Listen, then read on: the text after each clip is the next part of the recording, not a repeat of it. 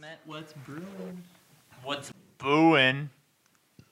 That would be much better because it's Halloween. It's not anymore. Yes. Ooh, spooky. So while they may be booing in Cleveland today, I I hate sports. like I said, all the lights were off. He was face down in the couch when I walked in. I all right, are we ready here? no. Sh- Oh, how the f- how dare you? ha- no no. So Jarvis may have hit the ground, and then when Hunter fing Renfrow catches it, the one best angle, the cameraman is fing not the right angle, and you can tell it hits the fing ground. It's like Dean Blandino.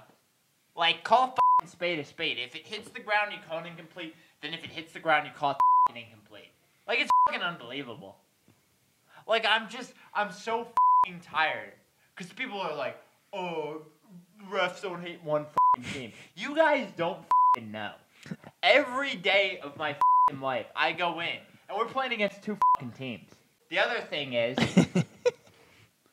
oh, we're gonna keep going. Okay. uh, I mean, did we do Ruts Brewing Ohio? No. I don't no, we've been No. waiting. You went on a tangent, then I decided to make not- it my own. I decided to make the tangent. It was a wild weekend of sports in the state of Ohio. We'll get to it all. Talk a little college football, a little bit of action, a little bit of NFL, and a little bit of hot stove. But first, into the intros. Of course, I'm the talent. I'm the one that keeps this show together for more reasons than one. My name's Greg. To my right is a guy who came into the studio today with the scariest Halloween mask I've ever seen. until I realized it was just his face. It's Zach. Zach, how are we doing today? You wish you could wear my face as a mask everywhere. You might clean up a little bit. I'm doing good, Greg. A little bit of, a little bit of shade being thrown to the right, but of course more shade being thrown to the left. To my left, a guy who's getting into Santa season just a bit too early after a few too many Snickers last night. Oh!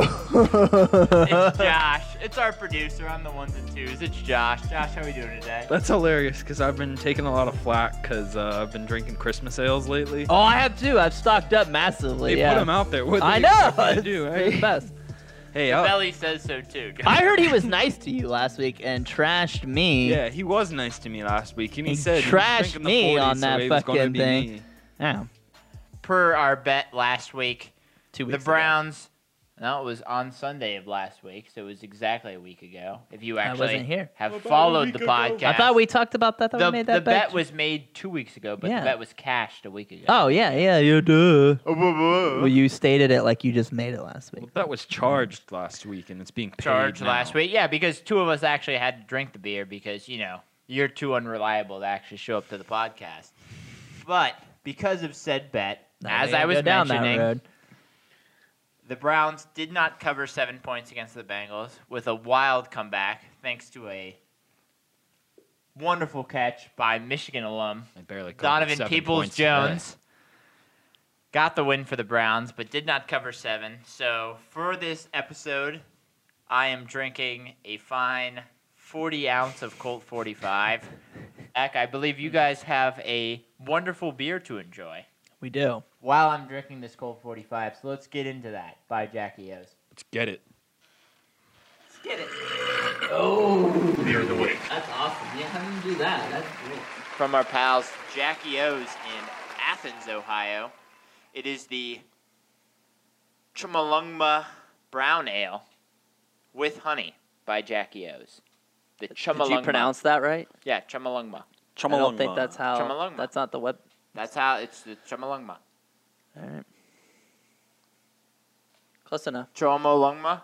I don't know how else you would say it. I don't. Chumalung, Chumalungma. There's a lot of O's. In Which is M's. what the the Tibetan name for Mount Everest. Yeah, it is the yeah, the Tibetan nomenclature Tibetan Nomenclature, yes. for uh, it's the correct nomenclature for Mount Everest, which you don't know is a very tall mountain in in the world, maybe the tallest. I've heard it called a hill.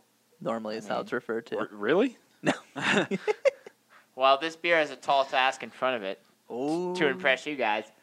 So uh, it's the beer that Josh and Zach will actually be enjoying today. So, what do you guys think about this brown ale? I'm a big brown ale guy, so I'm, I'm disappointed that I'm missing out today. Yeah, I really like it. I thought um, it. You'll see on the can it is brewed with Ohio wildflower honey. So I thought it was gonna be more of like a honey brown on the sweeter side, Mm-hmm. but it's also got seven different types of malts in it. So the roasty, roasty maltiness kind of blends perfectly with it. I think it's a very well balanced brown ale. I like it. Six Yeah. and a half percent too. I'm not a big brown ale guy. Uh, I'll admit at first I was a little like, uh, and then I had a sip of uh, Grace Colt 45 right before the show, and honestly, it's tasting way better now. uh, no, it, it's good. It is very good. Uh, Jackie O's uh, representing the 740 as always. One of my Wanted to do favorites a- on the show. A Mac Mac school town. exactly. From a Mac school town with Maction coming back. What better than Jackie O's in Athens to get the uh, Bobcats rolling on Wednesday night? That's fine. If I have to drink Colt 45, it's to protest Southeast Ohio, and I'm always in for that. Ugh. They used over hundred pounds of local wildflower honey too. So uh, it's got. Uh, it also says it's got remnants of uh, baked muffins, and uh, I, I could. This would go well with a baked muffin. Oh, yeah.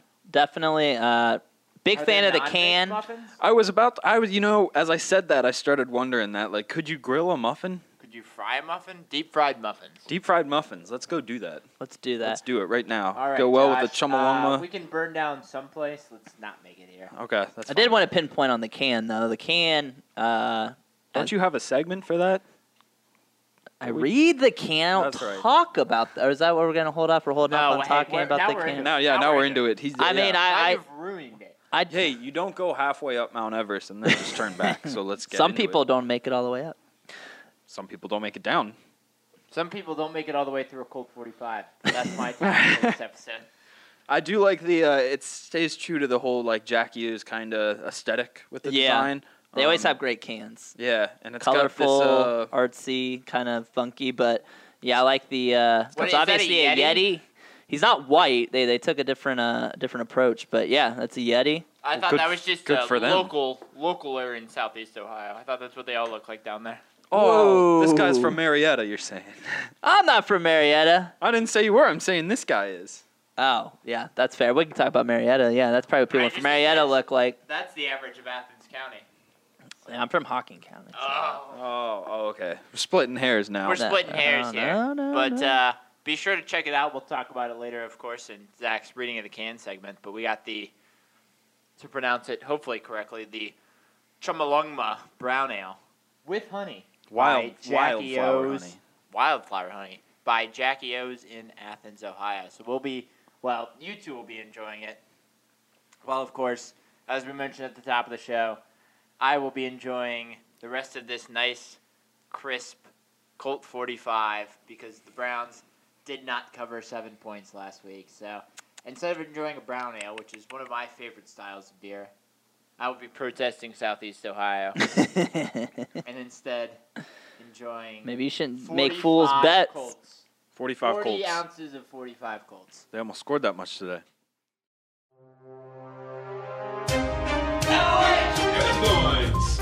With Greg. Halloween was a real nightmare for anyone facing teams from Ohio on Saturday, as their biggest fears were realized. The Bearcats cut through Memphis's defense like the Texas Chainsaw Massacre as the Cats rolled to a 49 10 bludgeoning of the Tigers. In Happy Valley, Justin Fields did his best Freddy Krueger impersonation, bringing Penn State's biggest nightmares to life as he sliced up the Nittany Lion defense for four TDs and more than 400 yards, putting Penn State in the cellar of the Big Ten at 0 2. The Bengals got a scary good win, shutting down the Titans' offense and putting up 31 points behind Joe Burrow's 249 yards and two touchdowns. Cincinnati moved to 2 5 and 1 after a massive upset win versus Tennessee. And finally, sports are stupid, the refs are not consistent, and the win was bad. Oh, and also the Browns suck. Browns lose 16 to 6 to the Las Vegas. And those are your OH headlines. Very nice. I like the uh, the Halloween theme. That was awesome.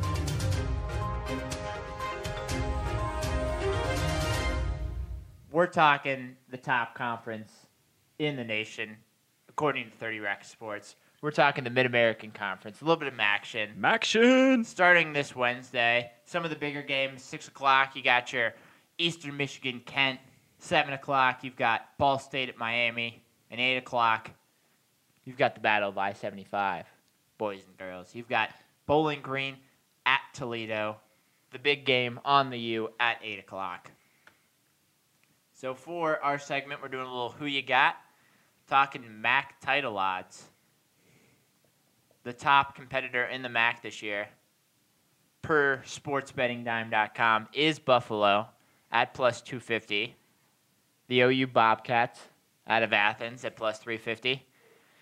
You've got Miami, Western Michigan, and Toledo at plus 600. Central Michigan and Ball State at plus 900. Northern Illinois at plus 1400. Kent State at plus 2000. Eastern Michigan at plus 5000. And Bowling Green and Akron giving you a cool plus 10,000. So for every dollar you bet, action on that one. you'd win $100 if they were to uh, They could pull it off. return of the Mac and take Yeah. some action. So, Josh, we'll start with you. Who you got in the Mac? Uh, it's it's tough because I don't want to pick I don't want to pick Buffalo because I, I feel like some people think they're going to run away with it, but you've got some interesting teams in specifically Ohio and Miami. Ohio hasn't really decided on the quarterback yet. It's either going to be uh, uh, Nathan Rourke's brother Kurtis or this UNLV grad transfer Armani Rogers. Miami, they've got Brett Gabbert, who isn't great, but Miami returns their entire offense. So, like, he's going to be able to sling it out there more and have some confidence in his weapons. If one of those teams could put a complete team together, I like Ohio's odds to do that, and I think I would back the Bobcats here. Ah. Shout out, uh, we're drinking some Athens beer, might be influencing me here, but I'd take Ohio plus 350. Stole my thunder, man. Sorry, I'm sorry.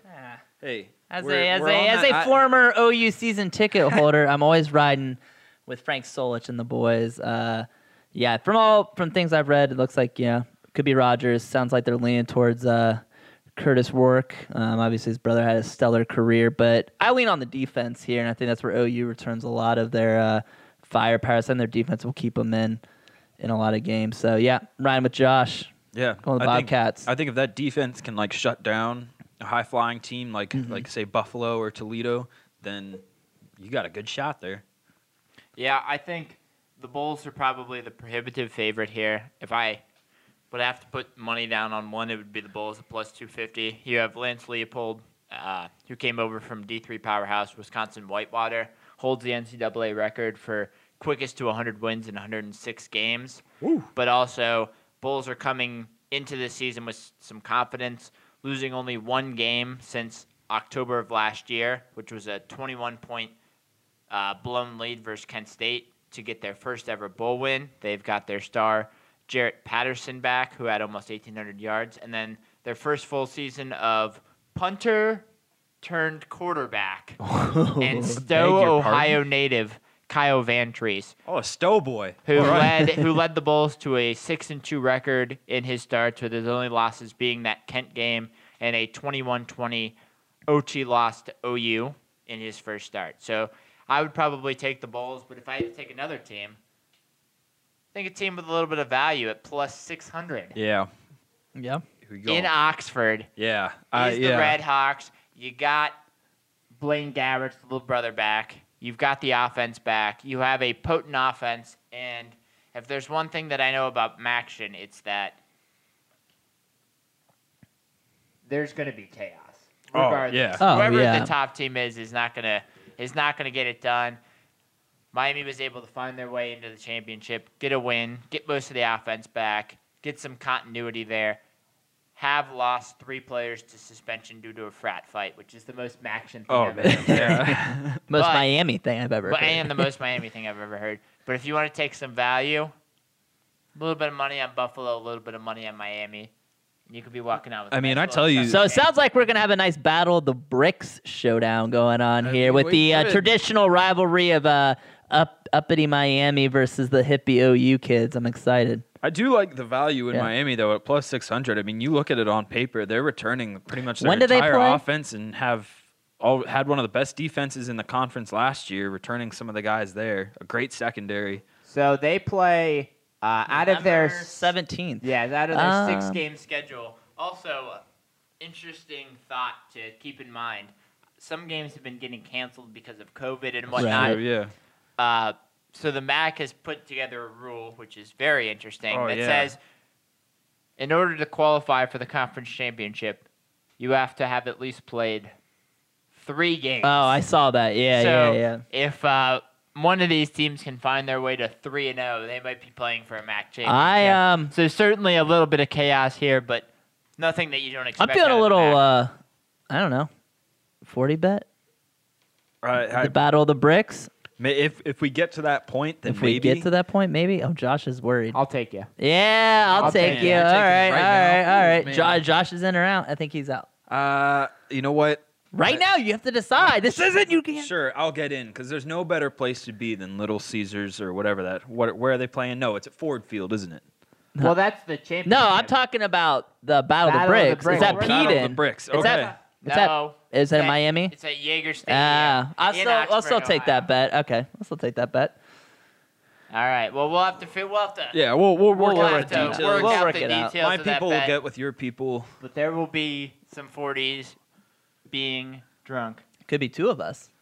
after the Battle of the Bricks. Yeah, it might be me and Miami versus Yeah, you versus yeah, you you, might be on Southeast. Ohio boys.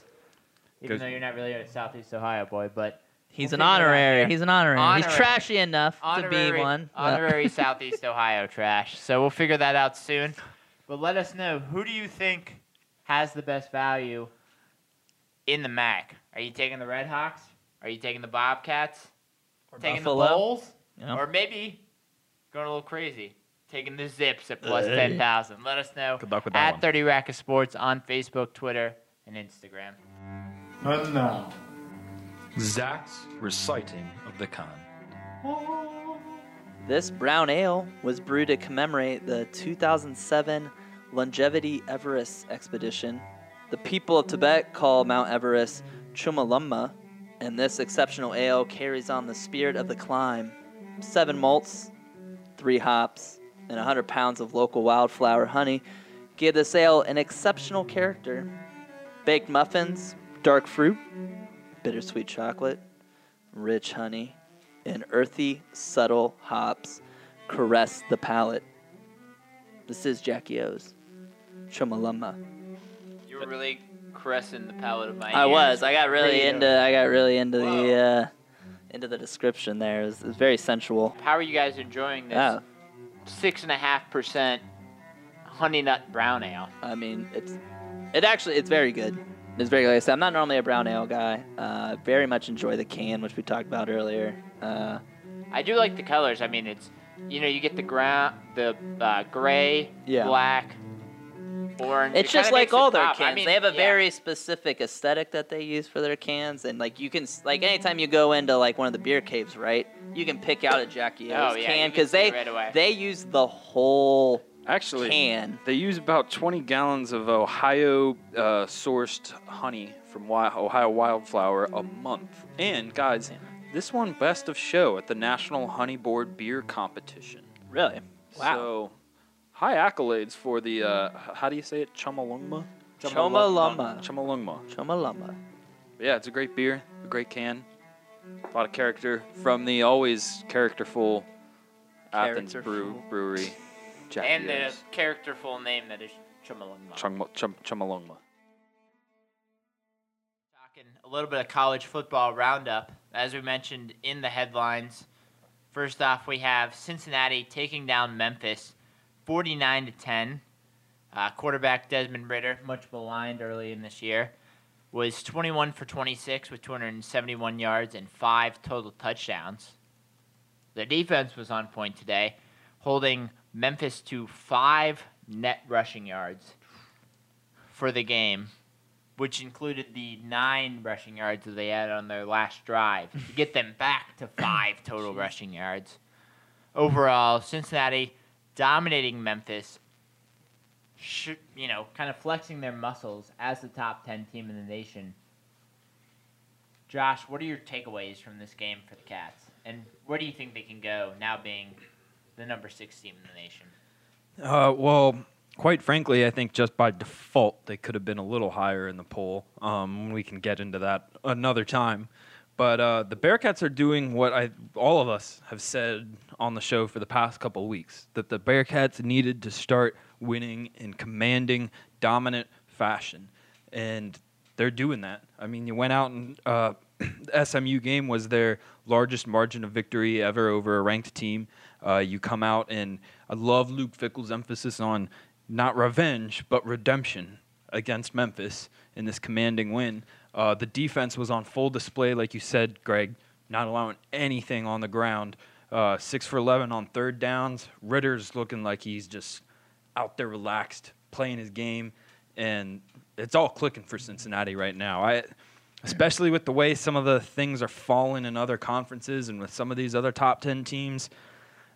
You know, we we were kind of saying the Bearcats are good. Like Greg, Yeah. you said, you know, you were like, okay, the Bearcats are good. Now it's starting to be like, all right, where can this team go? And I I would agree because the one thing that you would say for the last two weeks is they held a team, two teams that averaged 38 and 42 points per game, to 10 and 13 points. Right. Held a team that had run the ball very well to five rushing yards, have allowed very few touchdowns this year. The only touchdown they allowed to Memphis was on an 80 plus yard screen pass with a couple of missed tackles. They have been dominant defensively. Sauce Gardner, James Wiggins, Coby Bryant have been fantastic on the defensive end. Ridder has been more efficient the last two weeks, as we said, only five incompletions, and has been running the ball very well. Had, I believe it was three passing touchdowns and two rushing touchdowns. And this is a team that can score quickly, can control the ball. They had talked about Memphis running, on average, over 80, 80 plays a game. They ran, I believe, roughly 50 plays because Cincinnati played ball control, completed passes, the running game was great, and the defense stepped up and did not allow Memphis to do basically anything. And I think was a very statement win that shows that Cincinnati is not just a top AAC team; they're a top ten, top five team in the nation. What about you, Zach? Uh, totally agree. Yeah, no, definitely. Um, yeah, I mean, you see them proudly. Uh, I was a little bit questionable, but yeah, the, the Memphis win really put that in perspective. They ran in there like it was any other day and just controlled that game start to finish and rolled. You know, a good a good program in Memphis, um, who's kind of had their number. Um, I agree with the Des Ridder. That was, I think, for a guy who started the last couple, you know, that he was kind of the question mark. I would, as a fan, like to see him, and it's not all him. I think they're still developing the playmakers on the outside. I think you're eventually going to have to kind of push the ball downfield a little yeah, bit. losing Alec Pierce Yeah. early, he was one of those guys that. But I'll say- in the first half. But Yeah, I mean, they're, you- they've been effective. What they're doing on offense, he looks comfortable. They're using his strengths, which is his legs and his ability to throw outside the pocket. No, they're they're doing great. And Um, with Pierce back, yeah, I mean, you yeah. saw right immediately had Right. that great catch to make a huge impact. Oh, I agree. It's just to see the continuation of them to at least have that threat will completely open up that offense. And yeah, the defense is uh doesn't matter what conference you're talking about. That's a that's a top five, top ten defense in the nation. So I mean, it's all um, clicking on. I mean, you had six sacks on yeah. the day. I think the they way the should be. Uh. I think they should be at least fifth yeah, right now. 'cause you Honestly, look at, I mean, personally, you but- obviously have Clemson who escaped. You have Alabama who's been a Mhm. solid team. Ohio State that we'll get to in just a second is dispatched everyone. But then you have Notre Dame who's been shaky against some very shaky. Yeah. Georgia, who hasn't shown a whole lot on offense, and then you have the Cats. And Yeah. you know, a lot of people could, in their mind, put UC at four, and I don't think you'd get a whole lot of flack based on how they played No. this year.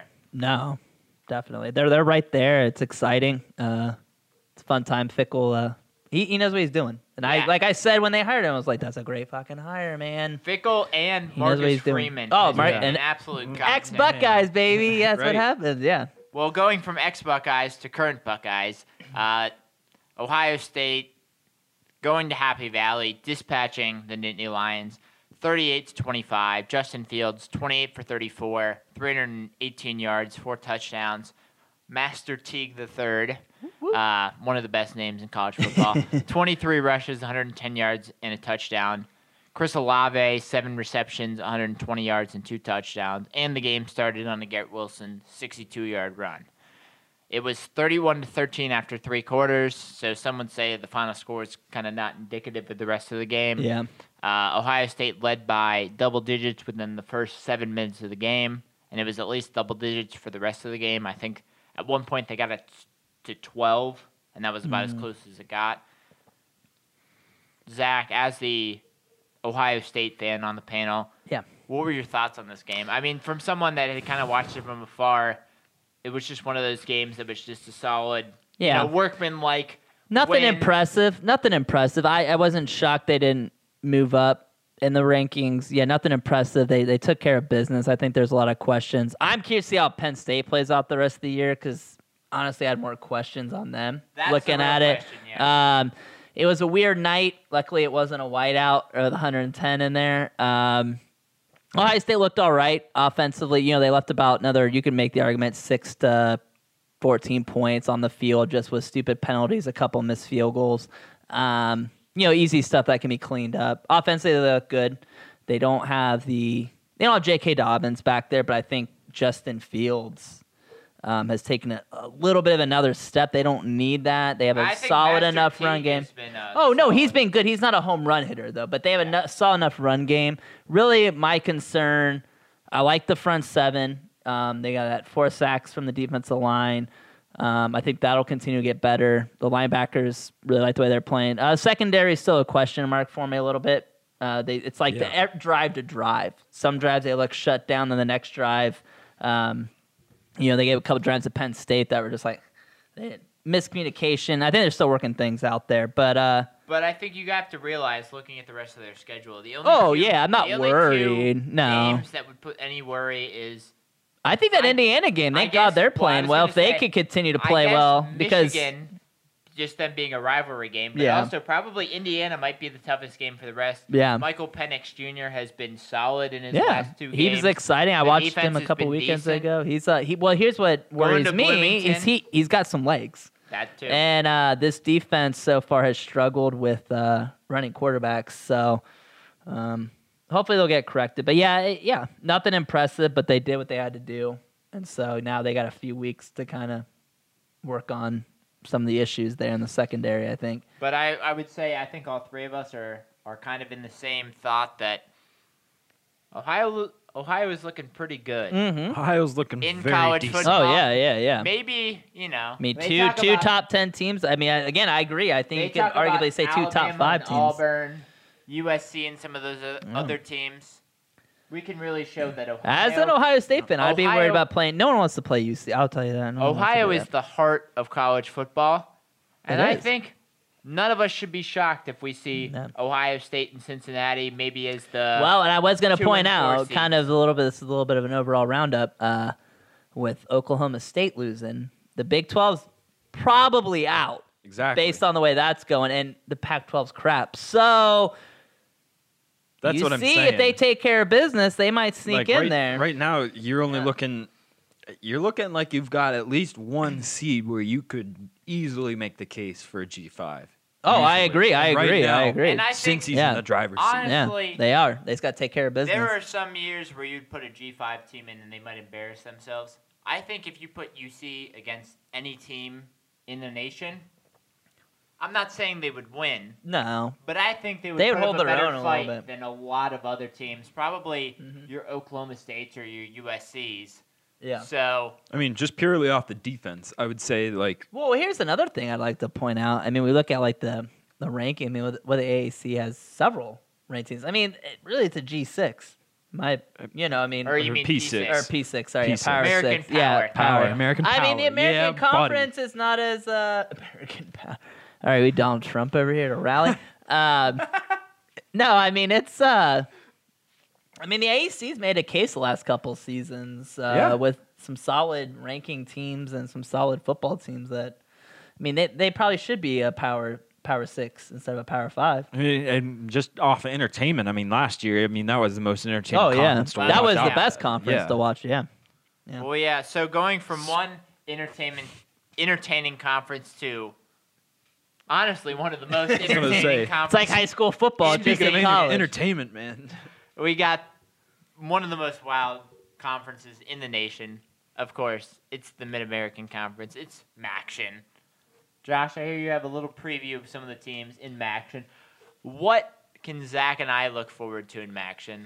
Not that I would ever place wagers on MACtion Oh my teams. God, you can't. Well, You fellas, can't. you, you want to start with what the? would we? What would we? you want to start? You want to start at the top or the bottom here? Uh, Uh, we start started from the bottom. Now we're here. All right, what do we'll we? What do we start need to know about.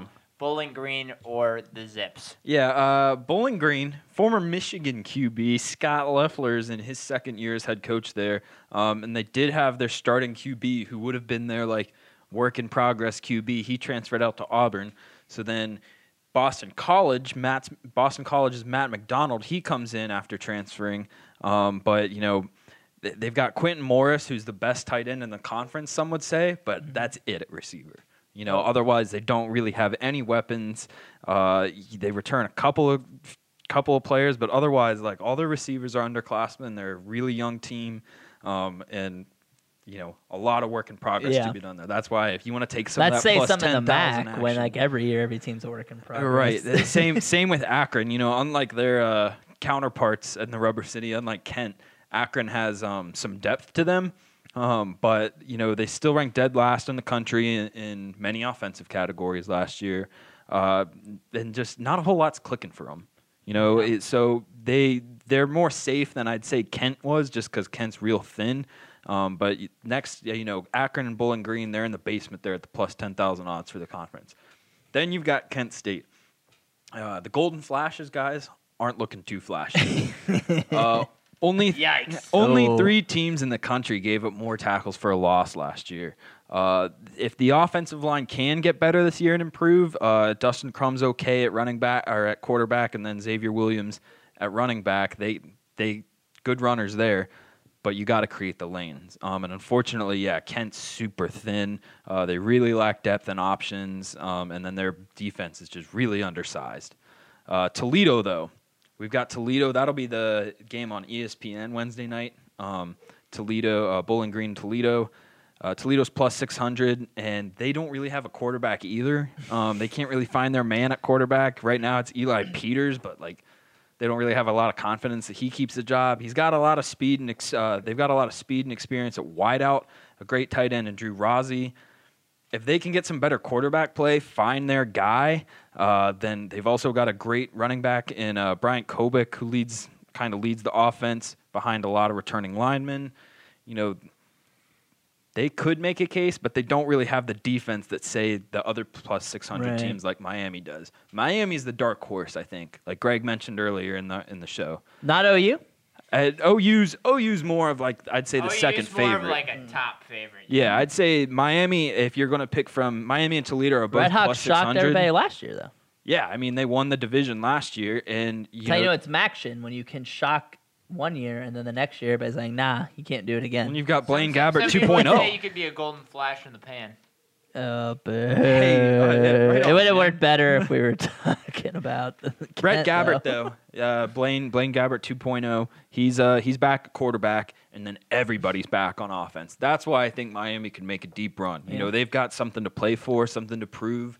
A lot of re- they pretty much return the entire offense. A lot of returning players on defense. Uh, Sterling Weatherford, Mike Brown, they anchored down uh, the secondary at safety. Wait, are you agreeing with Mike Brown? Not not that Mike Brown, different Mike Brown, Red Hawk Mike Brown. Uh, but yeah, I mean, they could be a really fun team to watch, though. When you have you know Blaine, uh, Brett Gabbert out there who can do a lot with all of the Yeah. returning wideouts they have, that could be a really fun team to watch. Battle of Bricks, forty bet. We're gonna work it out. Yeah, we are. It might be me versus you two. It I'll be, I'll be it rolling is going to be. Oh, Yeah. thank goodness. I'll be rolling. Look, the only thing that I have to say is we're all going to have to do a little video series. We'll have to have everyone here. I'll have my, I don't know, some Red Hawk headgear or something. I don't even know. I got to go get my OU jersey from my parents' house, and I'll bro- rock that Oh, bad yeah. boy We'll be there. yeah, I'll yeah. capture a Red Hawk. Is big for 30 Rack of Sports. And we're excited for the Maction, This means everything. Maction Conference coming up. Well, let's I not. say the Red Hawks take Maction. You guys are on the Robert Cats. So I mean, we'll yeah, let's out. let's not forget about the Bobcats. Uh, they return all of their uh, wideouts, um, but like we talked about earlier, interesting situation at QB. It could be Nathan Rourke. It could be Armani Kurtis Rourke. Rogers, Kurtis Rourke. Excuse Nathan's me. gone. Yeah, Nathan's gone. He's gone. Um, I, I really like Ohio's chances, but they've got to step on on defense and they've got to play those Yeah. complete games. But I think they got some nice pieces on. They had a solid Yeah. defense last year. Yeah, they year. got a I think lot- They can take a take a step forward. Solich got a, wa- a lot to work with there. It- all the pieces Oh are yeah, there. and Frank just Solich gotta- has been there forever. I, I like he he knows the game. Yeah, he's got. They, Sol- they can get it done. In in the name of Jackie, As long as he's not getting Jackie is my on Court witness. Street. The Bobcats can do this. And there's Jackie on as your witness on Twitter. Let us know. Do you think Cincinnati and Ohio State are college football playoff teams? Who do you think is going to win the MAC? Do you think? Do you agree with Josh and Zach, the two talentless parts of this podcast? Wednesday night, folks. It's back. with the with the Bobcats, or do you agree with the talent, the smarts, the genius himself, and take the Red Hawks? Let us know at the Greg, this isn't a Reports vanity on project for Facebook, yourself. Twitter, and Instagram. What's brewing in Ohio? What is brewing? What is brewing in Ohio? Oh, a couple, couple, couple, lot of things. Couple, lot of things. Uh, two of Cleveland's most respected and decorated brewers have teamed up for a new IPA, Ooh. and this is a collaboration between Fatheads and Market Garden Brewery. Oh, I love Market. Have you ever we- been to Market Garden? Market Garden's awesome, man. Great food too. Yeah. Oh my god, Oh. unbelievable. Market Garden's amazing. We haven't had their beer on the show, but we've had Fatheads a couple times. But Market Garden's awesome. Uh, they have, um, and this this event that they had with it already happened, uh, where a dollar from each pint they were selling went to the American Cancer Society to fund breast cancer research. I understand we'll be having a beer of our own on the show soon, uh, doing the exact same. In the chamber. Uh, but Fatheads and Market Garden, uh, they brewed this new double New England IPA. Uh, very f- uh, flavorful tropical fruit, pine citrus. You know that classic IPA. So that's a good one between two of the best breweries up in Cleveland, Fatheads and Market Garden Brewery. You can find that beer at either of those breweries right now. Uh, we've also got uh, one that we recently had on the show, Y Bridge Brewing in Zanesville. They've got a new beer called Boo Boo.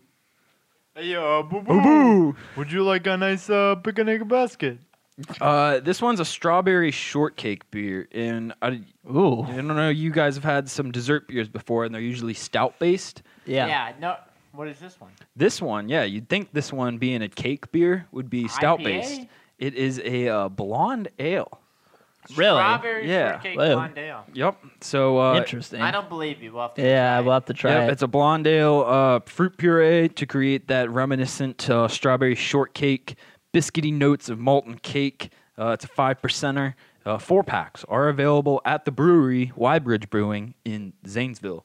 Uh, we've also got a new brewery Whoa. opening up in Northeast Ohio or Northwest Ohio. Excuse me. Ah, I thought you were gonna say the land. No, you, you got me all excited. Bitch, I'm for from the land. the the Tell dirty them the dirty dusky actually uh, just outside Upper Sandusky Upper- or regular Sandusky? Upper Sandusky. Which is much south of regular Sandusky for yeah, whatever reason. I saw that. It's actually lower Sandusky, but they call it upper.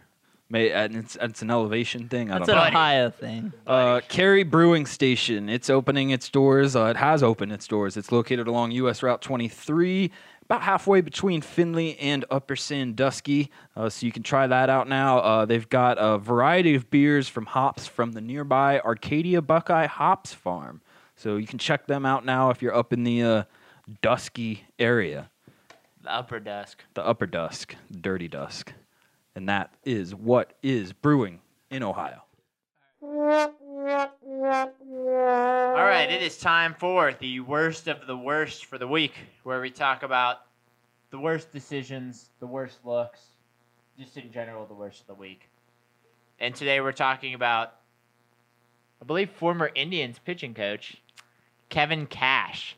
Well, Kevin not pitching Cash, coach, bullpen coach. bullpen coach. Yep. Potatoes, tomatoes. I mean, fair say. enough. Yeah. So Kevin Cash, the manager of the Tampa Bay Rays in the World Series, in a winner go home game six, pulled former Cy Young winner Blake Snell after just five and a third innings and 73 pitches in a one nothing game after giving up just his second hit of the night as the lineup flipped over for the third time. Though Snell hadn't pitched six innings yet this postseason, he threw at least 82 pitches in every playoff start this year. He was replaced with Nick Anderson, who did have a great regular season with a 0.55 ERA, but had struggled in the playoffs, giving up runs in his six previous outings up to that point, and had given up at least a run in seven of his nine playoff appearances. Anderson then proceeds to give up a double to Mookie Betts, a wild pitch to score a run, and then a fielder's choice to give up another run to give LA a two to one lead, which they eventually put into a three to one lead and a three to one win over Tampa Bay. So guys, And that was that. Yeah, that was starting that. with Zach, the hell with Kevin Cash. Uh, I mean, I agree. I don't know. It's it's your your school of thought here, man. Baseball's become such a bullpen oriented game, and um, I get his I get his line of thinking there. No, I do. I mean, you do. Like, um, you know, Nick Anderson had a pretty good season, but yeah, the postseason was struggling. I yeah, I think you get in a game six and seven though. You lean a- on your horse. I, I agree. I I was about to say. Yeah, I think you lean on him. Seventy three pitches is it's that's stupid low, and you could tell Blake Snell was like "fuck you" as soon as he was wide. He's like, "What are you doing?" Like coming out he here, was like rolling too. no, he was he was rolling. I mean, he he had shut them down. Really, the Dodgers had no answer. Um, I think the idea of Mookie Betts, you know, kind of round out that top of the order there. Kevin Cash moneyballed this and overthought it at that point, and Kevin Cash turned into a computer. Yeah, exactly. This yeah, he isn't did. Terminator. He did. Use Yeah, he brain. that that's that's what you find with some of these He small sure, market surely teams. didn't cash in on that money ball, Zach. but- Boo. that's I- all right. I'd like that's the segment. That's the segment. We're done. I, I I don't know. I'd have to. I You, like said- the call? No. Oh. But you said you can see his line of thinking, and I just. I like- see his line of thinking from a Moneyball standpoint. That that's what they'll tell you. Look at the statistics. Look at the matchups. I agree, though. It's a bad decision. I think you lean on your horse there. though, You need to look at like you need to feel the game. That's the Like- problem, though. They don't. That's do not that. money. You heard what I said, though. Uh, yeah. They don't do that. The thing is, You don't do that in Moneyball, though. That's Blake the problem. Snell had only faced the lineup the third time, I believe, two times during the season. So that was not how they did things. The thing was, he was making Betts and Muncy and Bellinger, their big boppers, look like little league children. Yeah. And you heard when Mookie Betts was on with ESPN Scott Van Pelt after the game. He took a deep breath and was relieved when Snell got pulled. At some time, you have to realize your guy's out here. He's rolling. This is not a statistical area. This is we need to win. Keep our guy in. That's He's what I'm gonna saying. I, I Absolutely dominate. Oh, I agree with both. I Yeah. mean like like when you just look at it from a like that 40's really getting to me. you're in the you're you're in the elimination game, right? And you've got a former Cy Young winner dealing. He gives up only his second hit. And you know, you're riding that hot momentum and you're going to take him out. Take out a former Cy Young award winner who's dealing in an elimination game of the World Series and you're going to bring in this cold reliever who has no momentum going into this game. Giving up a run in six straight appearances. I just like like feel the game. Like how do you not feel that in that but that's not that how. that's Like what I'm wrong saying is, though, it's not honestly. Kevin You Cash the is. word feel. That's not Moneyball. I know that's computer. that's the point. I get what you're saying. I agree, but here's the point, though. I don't think this is all on Kevin Cash. This is how Tampa Bay runs. This is how Cleveland runs. This is how Oakland runs. They don't make those decisions. You know that came down from the top at some point that they were going to say you can't let Blake Snell go. Th-. And I Yeah. disagree with that. I agree with you, I- but yeah, no, and I and I agree with what you're saying. But what I'm saying is like, how does Moneyball end? Like at a certain point, a World Series. loss, yeah, well, they apparently. Yeah, never, it never exactly. has, but That- they that- wish. Yeah, and it's like you have to at some point combine. Like you have to Mm-hmm. combine those two things. You can't just abandon the field for the game I for agree. numbers. But that hasn't what's worked for them all the way up to the World Series. Fair, and that's. I yeah, mean, I agree. They fair. should have let Snell pitch to bet, see how that went. I think he should have a longer leash. Yeah, Um, I agree. I'm all in on it'll get you there, but eventually you got to rely on you know, kind of the guy who got you there. Your At big the end of the horses there. You got to caress the palate, is what I'm saying. it's the World Series. Yeah. You have to realize this is unlike any game you've ever dealt with. And Don't overthink have it. Yeah, you have to figure it out in a different way. What Blake Snell is like in the sixth inning of a game in the middle of August is not the same Blake Snell that you're going to get I mean, in the he middle of was- October in Game Six of the World Series when he is absolutely pumping Cooking his it. fastball past those guys. I mean, he was he was dealing though. That that's the problem, and yeah, that's kind of when you have to just throw that out the window a little bit there, and just and yeah, I don't know how much leeway he had there. I just that seemed like it was part of the plan though, did it not? Like otherwise, that makes no sense. Right. That had to have been something that was discussed. He's not going to turn over and face bets in them a third oh time. no, that was. I mean, Cash talked about it statistically with Yeah. the lineup flipping over the third time. They Yeah. don't want to face him like that, but Some nights you got it, and he had it. He And the thing dealing. was, as far as pitch count goes, because it's kind of a decision. You want to see third time through the lineup or pitch count? Because in the playoffs, he had thrown between, I believe it was 82 and 105 pitches in every one of his outings Yeah. in the playoffs. He was at 73 pitches. So you would think by pitch count, logic would say you give him an extra two or three batters, depending on how, you know, close he is with Right. with pitches like that. Yeah, that's like I would like to see him like yeah have that extra leash. You know, have those extra ten. Maybe face one of those guys. That's what I, yeah. One more See how it goes. get- One more batter. gets a hit. yeah. Gets hit. Take him out. Fine. But Exactly. Yeah, you gotta ah, ah, Yeah, and I think you know, kind of something that throws a little bit of this out is is the Nick Anderson idea. You know, they brought him in. He had a good, think- he had a good regular season, but the fact that his last six outings he had given up a run probably should have raised some red flags. That And he's that's, not I guess, feeling what I'm it. Seven, saying. seven of nine postseason outings, he had given up a Seven of nine. Run. Yeah, that's where you mix When you're the in the playoffs, ideas.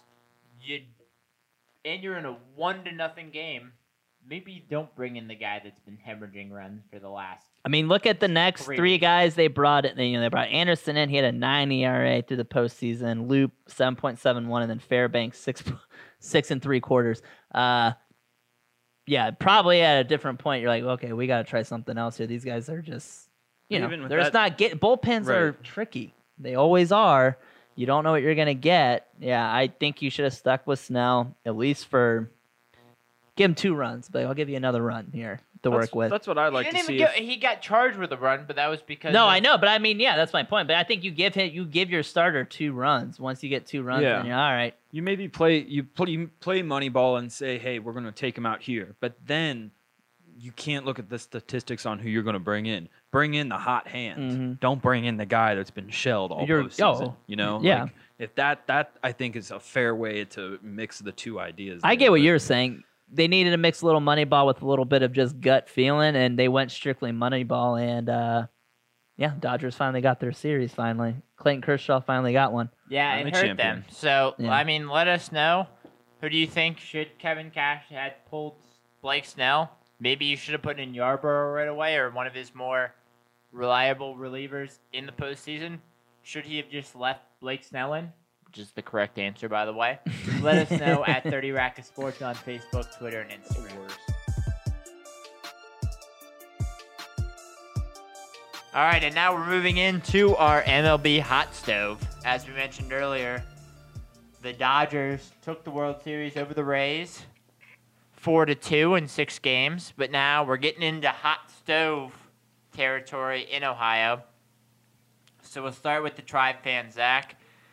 Zach, Indians declined options of Brad Hand for 10 million, Carlos Santana for 17.5 million, and Domingo Santana. oh no.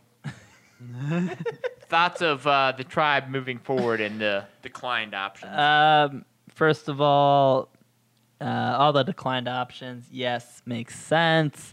Um, they're they're moving into a reboot. We'll call it a reboot. They got a couple years here. Um, you know, pitching staff wise, one of the best in baseball. Offense atrocious. I, I would expect most of the same, but I'm ready to see. You know, Lindor's gonna be gone. We'll probably see Carrasco traded as well. So you're thinking Lindor and Carrasco off? the Yeah, bench. but the, the pitching staff's deep.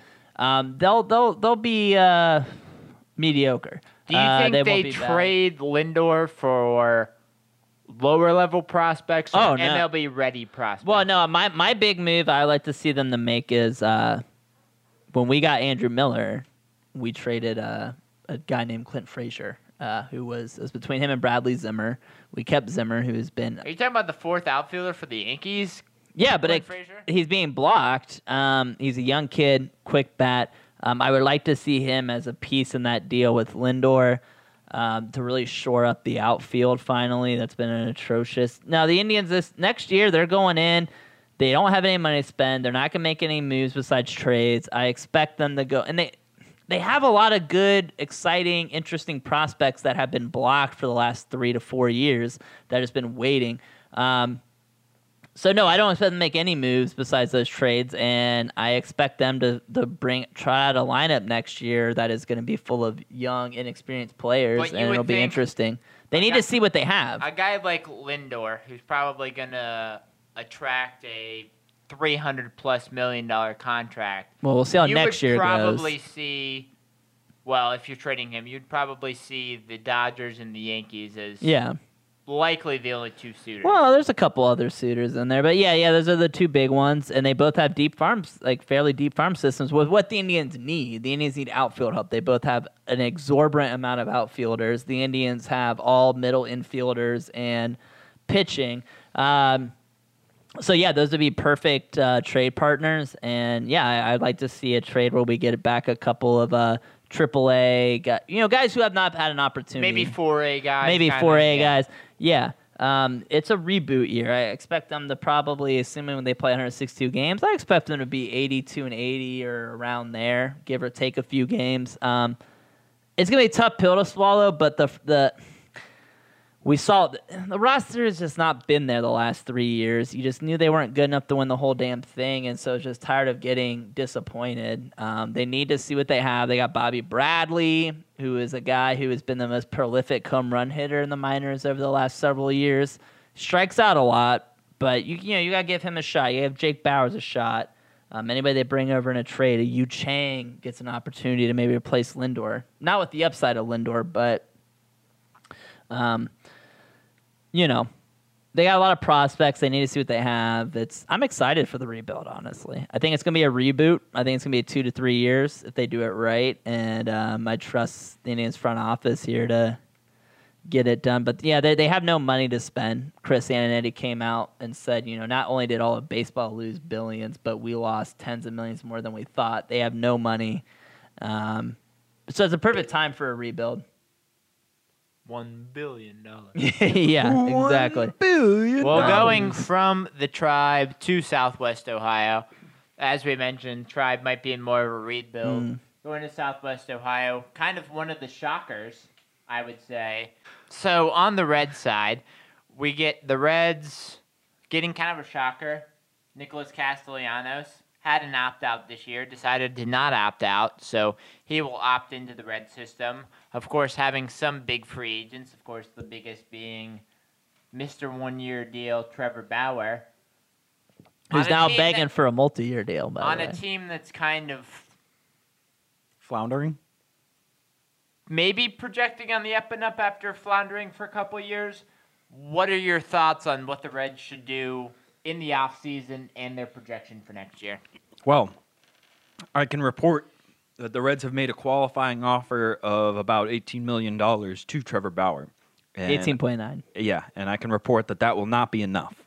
No, Um, so that's now, not that's happening. just to get a draft pick back if he Yeah. says R- no. Right. Um, a- and really, with that, it's not all that bad. Um, I think the player, as far as arbitration and free agency goes for the Reds, that this helps is uh, Michael Lorenzen. Uh, that's kind of put Lorenzen's in the driving driver's seat because he's proven himself um, in many ways for the Reds. He even made great, uh, great two starts at the end of the season. So this kind of opens the door for him as they've already been talking about working him into the rotation. They did at the end of the year. It worked out. So now, you know, the Reds need Michael Lorenzen, and Lorenzen's going to get that raise in arbitration, I think. I think Oh, yeah. that's where you go with the Trevor Bauer stuff. Like Castellanos um, deal is not that surprising though. When you consider Yeah. the market, Yeah, the yeah, market's consider the bad. market, if it was a regular season, yeah, he probably would opt it out. And I think you look at if you look at Castellanos, you want to put up numbers for another year. yeah, Cincinnati's not a place that's too difficult for outfielders because it's such a small park. Potential for more home runs because of once again the mm-hmm. fact that it's Oh, a yeah, little bit Great sh- America's yeah, great home run It's a great park, hitters yeah. park, so it's one of those places that if you want to increase your value, play a full season and put up some big numbers.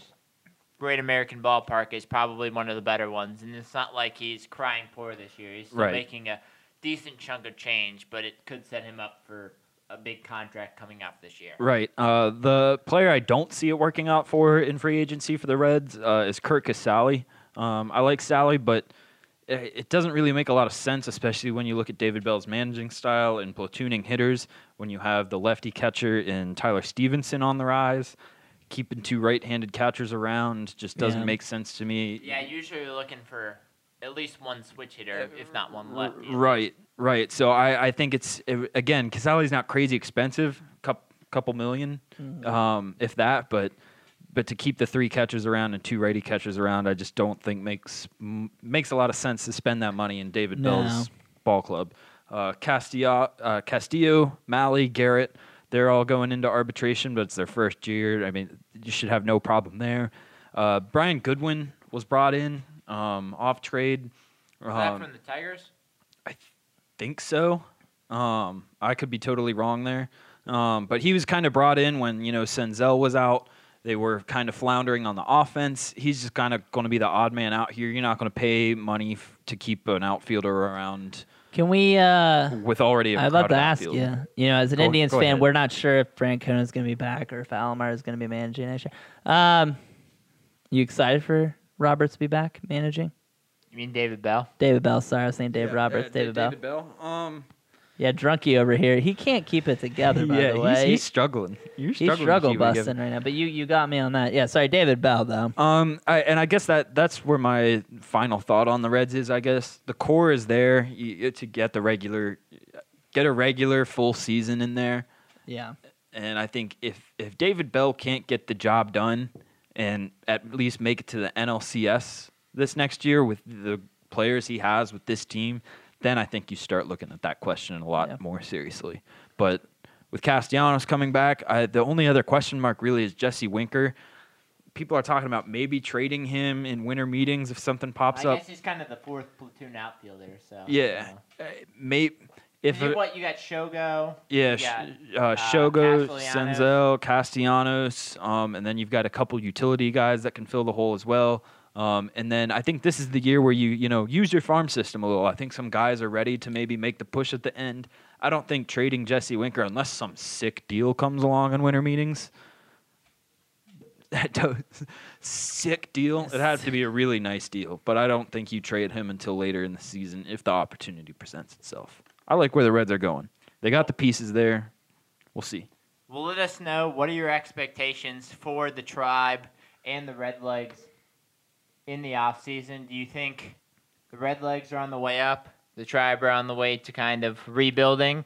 Let us know what you think should be done in free agency at 30 Rack of Sports on Facebook, Twitter, and Instagram. Alrighty, well, thank you for listening to 30 Rack of Sports this week. We're getting into our wrap up. Uh, Bengals finishing on a high note, Browns finishing on a low note.